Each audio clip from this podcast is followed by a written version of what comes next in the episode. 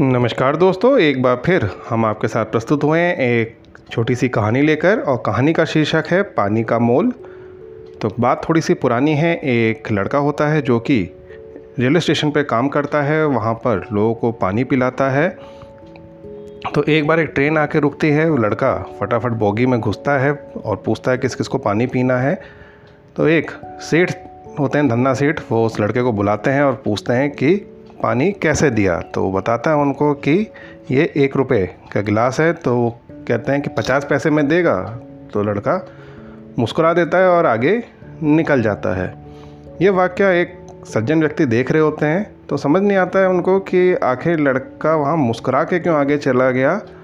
उसने कोई बार्गेनिंग नहीं कही, कुछ नहीं किया और वो आगे बढ़ गया। तो लड़के के पीछे जाते हैं और उससे पूछते हैं कि, भैया, जब तुम यहाँ पानी पिलाने के लिए आए हो पानी बेच भी रहे हो, सब कुछ है तो तुमने उन धन्ना सेठ ने जब पानी के, जब पैसे कम करने को बोले तो तुम वहाँ से मुस्कुरा के क्यों चले गए?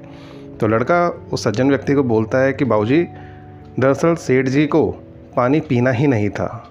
तो सज्जन व्यक्ति बड़े चौक जाते हैं, पूछते हैं कि, ऐसा कैसे कह सकते हो कि उनको पानी नहीं पीना? वो तो मेरे सामने पूछ रहे थे, पानी पीने के लिए रेट भी पूछा उन्होंने।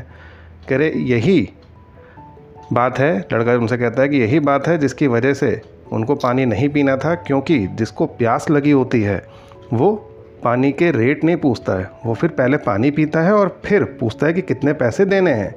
जबकि सेठ जी को सिर्फ़ वहाँ पर पानी के रेट पता करने थे कि यहाँ पर स्टेशन पे पानी कितने रुपए का बिकता है।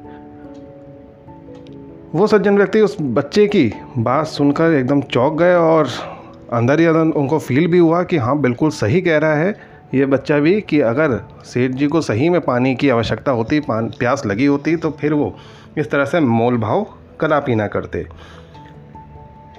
तो इसलिए व्यक्ति को, जिनको अपने जीवन में आगे बढ़ना है, अपने जीवन में सुख समृद्धि चाहिए, जिनके अपने लक्ष्य निर्धारित हैं, उनको कभी भी किसी भी व्यर्थ के वाद विवाद में नहीं पड़ना चाहिए। जो आपने अपने जीवन का दृष्टिकोण बनाया है, जो लक्ष्य बनाए हैं, उसकी तरफ़ अग्रसर रहें, प्रगति के पथ पे बढ़ते रहें और कहते हैं ना कि अगर भगवान नहीं है तो फिर उसका ज़िक्र क्यों?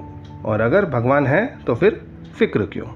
तो चलिए, मिलते हैं किसी और दिन, किसी और कहानी के साथ। तब तक के लिए नमस्कार।